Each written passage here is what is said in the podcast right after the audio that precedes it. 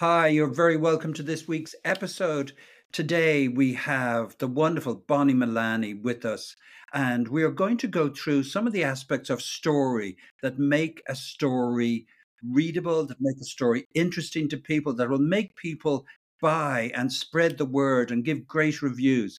Because part of doing really well with selling books is that the story itself must be genuinely good. In all of our research into the books that sell best, it appears that the ones with the most reader reviews that readers genuinely like, genuinely enjoy, are the ones that sell best. Whoa, what a surprise.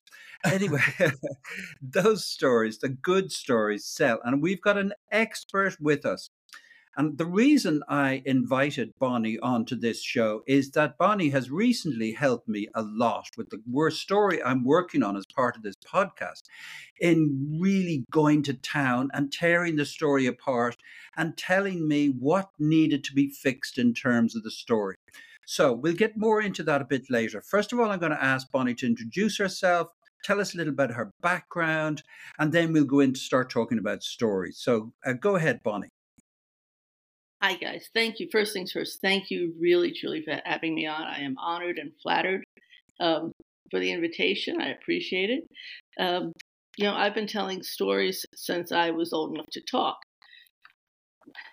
So I wound up getting my master's from Stanford in communications, print journalism, written for magazines, newspapers all over the U.S. Um, found many, many years ago that my real true passion was fiction, not nonfiction.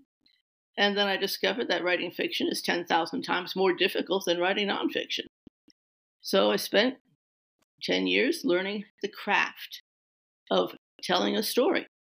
Um, there's a tendency, especially in these creative writing classes, to say that whatever you put on paper is going to work. This is great. This is brilliant. No, it's not.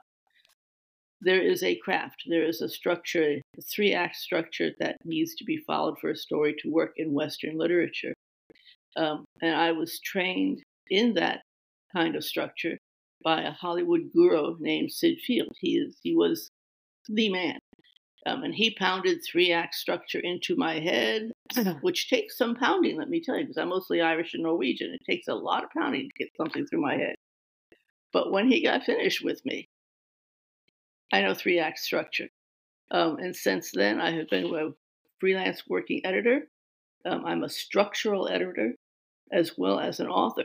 And I have found that being able to go back to how stories work is a lifesaver because it tells you what pretty much what do you need to do to make a story work. Um, and if you'd like, I can just go into that uh, here, or would you rather do questions and answers? Uh, I'll just bring Kevin in for a moment. Um, it, it, it's so uh, impressive to hear. Sid Field is, of course, a legendary figure. The level of Walt Disney. So to have actually worked with him, I just, what was that like, incidentally? Nerve wracking. no, but Sid was wonderful. He was absolutely wonderful. He was supportive.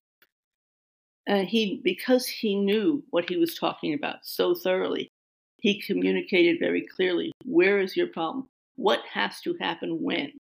And so he gave, he taught me guidelines as to how do you judge what happens in a story and what needs to happen when. I, I can't begin to overstate the importance of how he taught. Well, as you may know, that the premise of myself and Laurence's podcast, we're both professional writers. I've written and still write as a, a, a journalist for Ireland's national newspaper, the Sunday Independent. Um, uh, Laurence has his own credentials and uh, we, we, we, we decided, you know, a few weeks ago to say, well, why haven't we made serious money out of uh, our writing? And that gave us the idea to come up with this podcast, uh, the Six Figure Fiction Challenge. Now, it may be fiction and it may not work out. We don't know. But we are trying to use all the skills available from people like yourselves and the Universal Fantasies and the Hero's Journey to make a, a book each that will create money. Is, is that a mm-hmm. is that a fiction in itself, Bonnie, or is it doable? You know, I tend to think that there's a difference between the caliber of a book and the marketing of a book, and never the twain shall meet.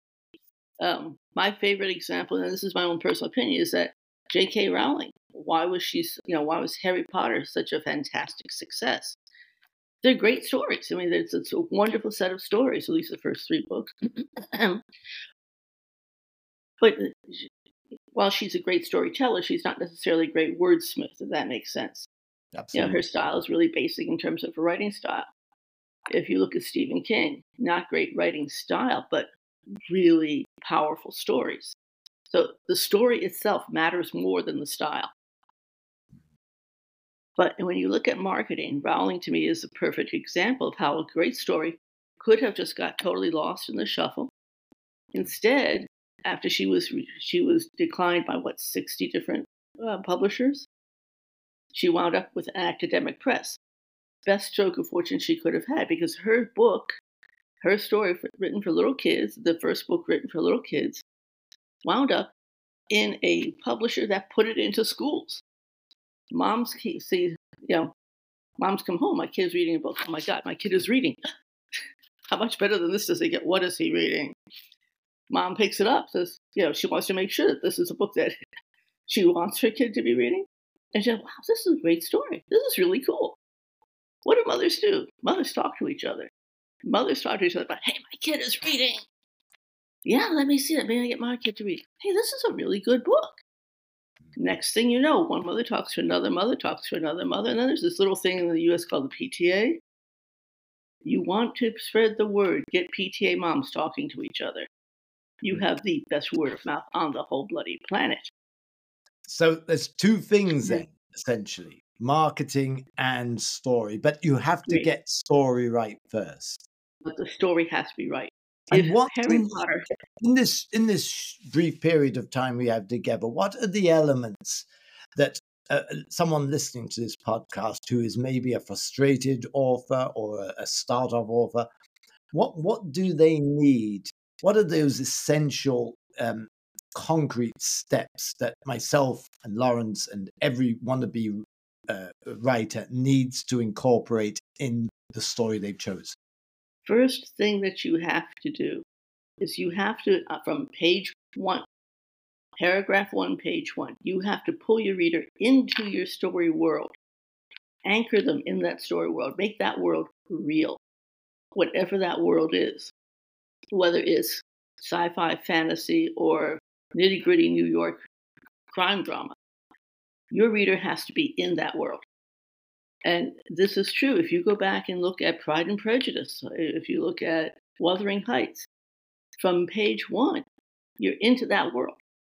And what I see happening too often with the writers that I've worked with is they'll have a really powerful, and I, I think this is typical of all writers, you wind up with this really powerful scene. And you think, wow, that's my opening. Odds are that's not your opening. Odds are that's your close of Act One, because that's a life changing event. Um, and it might help say, like, what is what is the function of each act? Because each act has a very specific function. So, Act One, you're setting the world, pulling the reader into that world, so the reader knows how does this world work before the life changing event. That life changing event, the best way to describe it is what this is how Sid described it. Close of Act One, there's no going back. It's a point of no return. From that point on, if you can you can see this in Star Wars, what happens?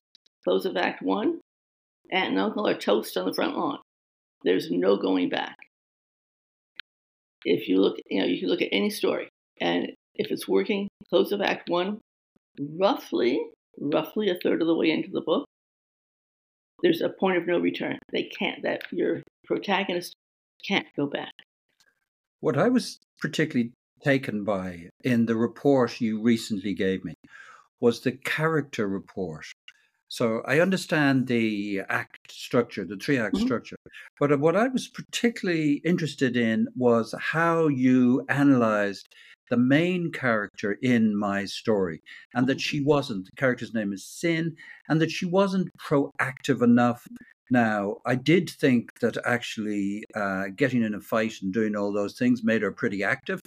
Uh, I won't say what happens during the fight, but I did think she was pretty active. But you tore the character apart and said, no, she needs to be more, she needs to be more decisive. She needs to be taking the steps. So that character depth analysis is what really interested me. And I'm still working on changing my story. I'm about a halfway through at the moment, but it's made some big changes. So what so if we talk a little bit about the mm-hmm. character aspect of the story, can you tell me what you think about that?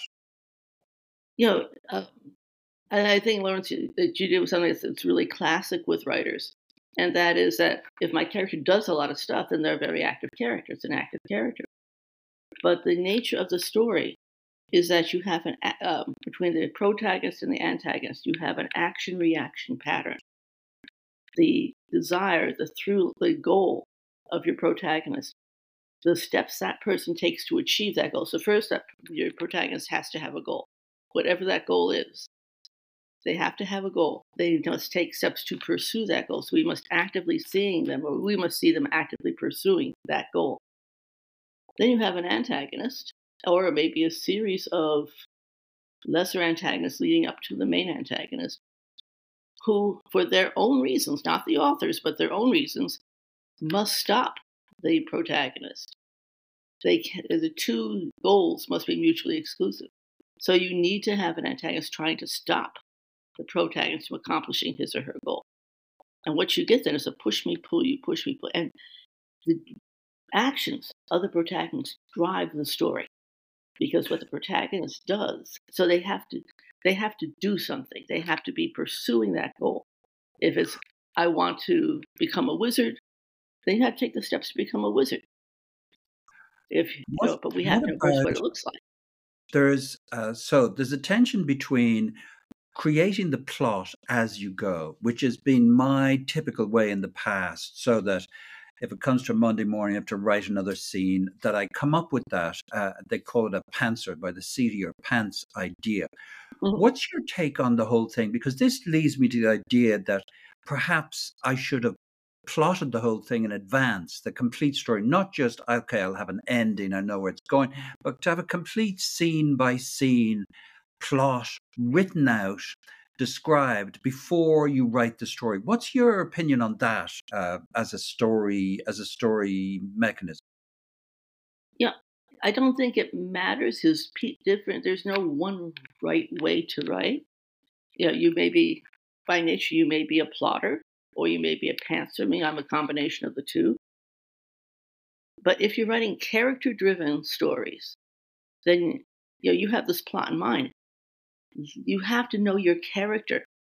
What will that character do? Because everything the character does has to be driven by the character's needs within the context of that plot, not by the author's need for the character to do thus and such in order for the plot to work. Does that make sense? Yes, it so does. You know your character. And I think with the plotter, especially the pantser, part of that first stage development, that first draft development, is getting to know your character. Would they do what you wanted them to do? Um, so you might have, uh, if you have a character who is a healer, is that person going to kill somebody or not? They might. You know, it could be an act of mercy. It could be a kindness. What would that person do? And then let that person's own that that character's own essence, that character's personality and strength and drive drive the plot. Would you um, write a character? You know, some people write a character analysis before they write the story. Would you believe in that, or let the character develop as you write the story? I, I think if you're really if you're writing character, and then there's like two different types here. There's character-driven fiction, and there's you know, your plot-driven fiction. Like if you look at Isaac Asimov, his characters are stick figures. They're just there to drive the plot. But if you're writing character driven fiction, then you can start out with a character outline as I, you know, I need a healer. And I say it's a girl, she's a healer, she's you know 20 years old, she's this and that. And you have an idea, you have an outline for a character. As the plot develops, this character will grow in your mind. And you'll find that you're going to revise who that character is because a character will grow on you. And they'll reach a point, if you're if you're a writing character, they'll reach a point where that character will just will not do what you want them to do if it's not if it's not consistent with the personality.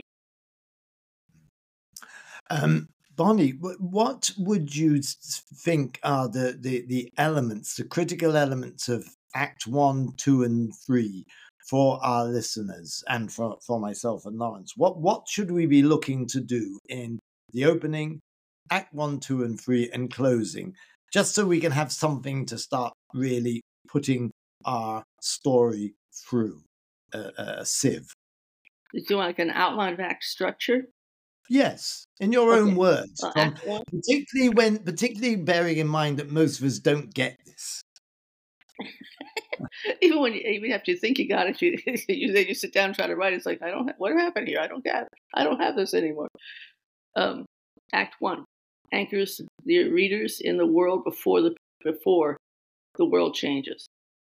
Act two develops the plot action reaction pattern, and the pattern intensifies midpoint is where it's like the clock starts ticking because at midpoint you start ticking the clock to the end. All right, there's now a, a timeline. There's like, okay, we have to do this in X amount of time. And it's also um, what Sue would say, it's like now it's personal. You have an event that says that makes this really personal for the character, for your for your protagonist. Close of Act Two, all is lost. It's like, oh my God, the bad guys are going to win. How do we fix this? And then your final summation is, is like the um, your climax is at the end. Okay, and then you have your wrap up, which is the reward for having done everything. I think the thing that most of the writers that I've encountered, most of the people I've worked with, when they're first starting out, what they're missing is that the action has to center on the protagonist, who may or may not be the hero, but it's the protagonist attempting to achieve his or her goal that is driving the story. Key aspects happen to the protagonist because of what the protagonist does. And I see a lot of writers, they get the points right, but the points are happening to the wrong characters. And so the story becomes very diffuse. The, the reader doesn't know who to root for um, and it loses its power, it loses its cohesion. So you really need to keep the focus on your protagonist. Yeah, and the protagonist is the person who changes. You know, it's not just the hero. It might or might not be. Many, many times, the protagonist is a background character, but it's that person's change that enables the hero to achieve his or her goal. Does that make sense?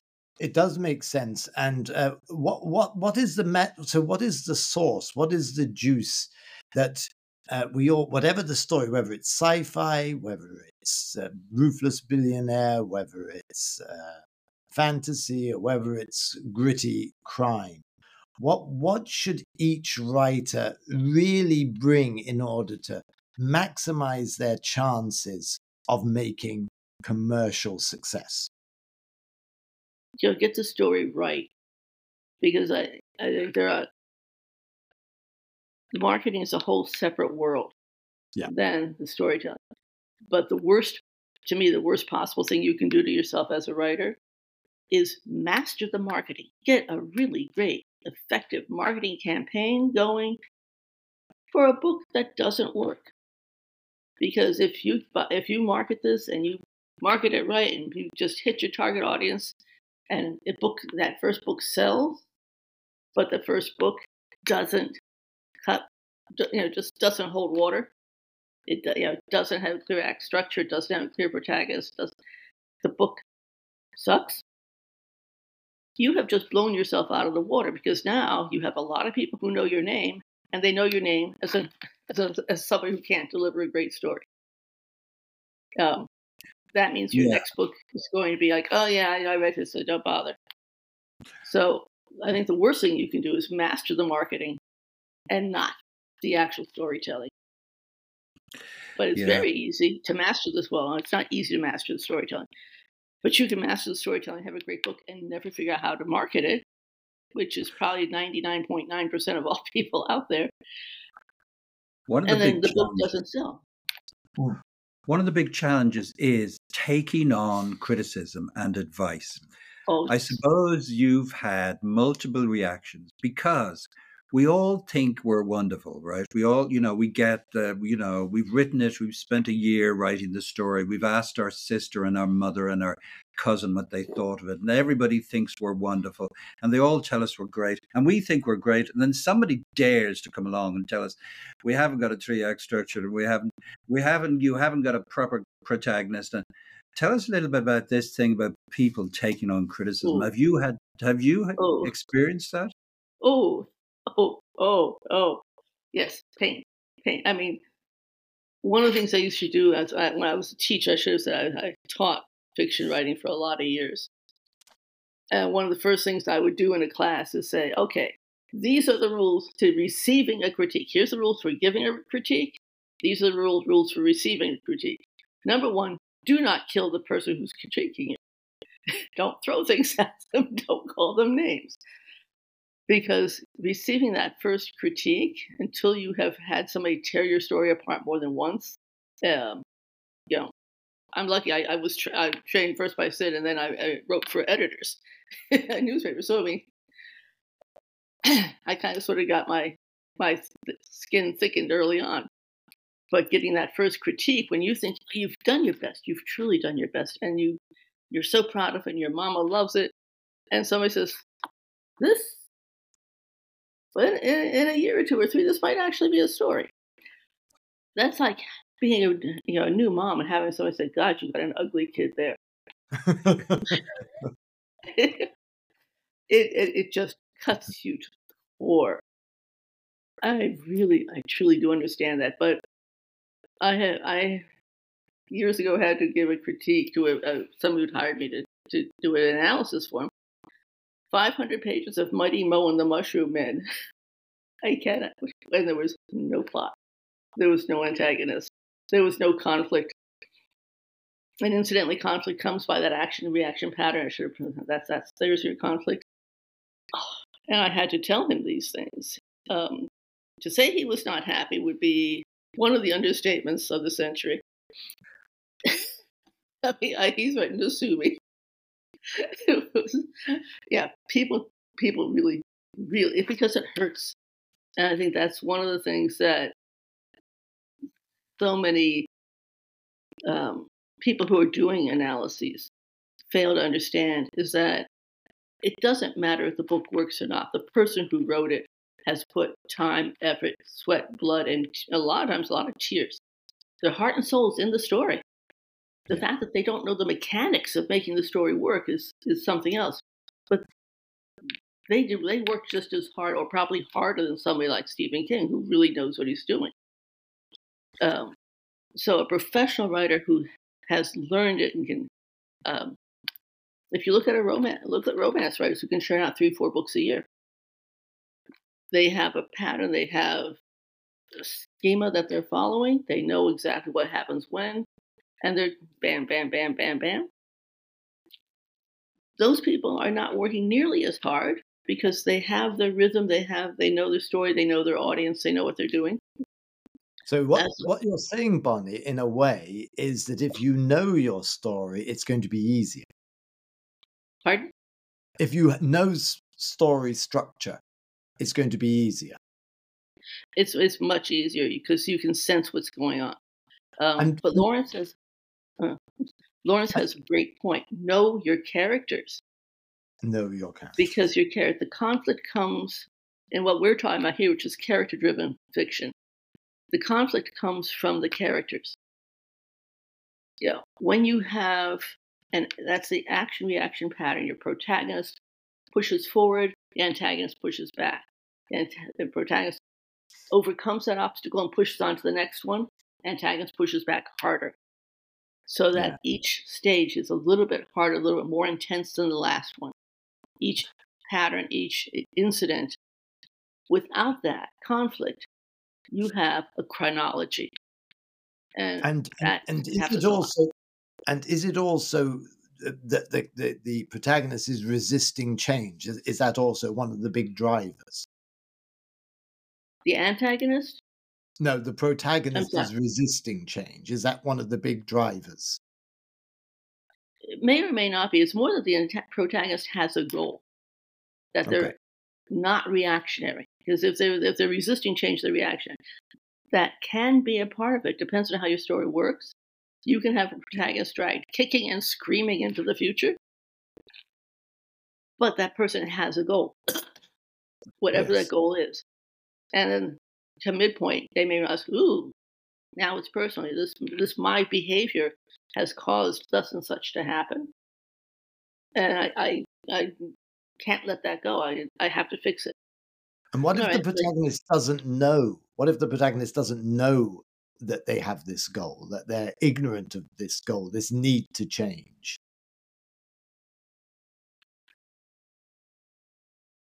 The protagonist in that case may be in the background. I would have to see the circumstances. Okay. All right. Because whatever it is, your protagonist must be proactive. You know, they might be proactively resistant, but they have to be proactive. So okay. you can't have yes. everything just flowing past them and they're, and they're just sitting there going, when you take the conflict out, even though a bunch of stuff happens, you have nothing but a chronology and then it's then it's just a laundry list of events. Take the conflict out, and you just have a laundry list of events, and your readers going. Bonnie, uh, we're going to close up now. And I really appreciate, I think we've got more to talk about at some point over the next six or 12 months. We've got more to talk about as both Kevin and myself uh, develop our stories more. And I finish with the current story I'm working on, which you really helped with your uh, with your analysis, your story analysis, and I really appreciate that. And so we're going to see more on this. We're going to come back to you at some point. So Kevin wants to have a final word. Go ahead. Um, where can people find out more about structure? Is there one good resource you could recommend? Is the Sid Field book still relevant? Read. If you can find a book by Sid Field, read it.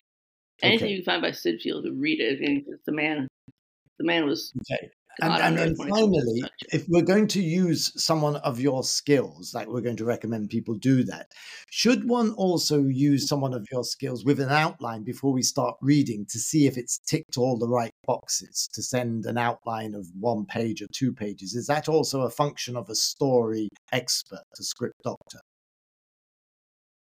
You know, I, I think it depends. Each writer come, has to find his or her own way of writing. I mean, I would agree with you if, if you know, what happens when you have an idea of what your acts are, you know, or Hollywood terms, what what are your outs? You know, how do you how do you out act one? How do you out act two? What's your midpoint? But be prepared that that will change to some degree as you progress with the story and you get to know your characters because you allow your characters to drive it and they'll do what they're they'll do what they need to do as opposed to what you want them to do. Does that does that okay. help? Okay. That Bonnie, that's wonderful. I really appreciate you uh, coming on this call. We're going to wrap up this call now. Really appreciate you doing this. We're going to give you uh, links to it when the podcast. We're preparing a whole series of episodes. We'll send you a link at the end. So thank you very much, Bonnie. It was great to have you with us. Take care. Oh, my pleasure. Thank you so much, guys. Thank really you. appreciate it. Take care, guys.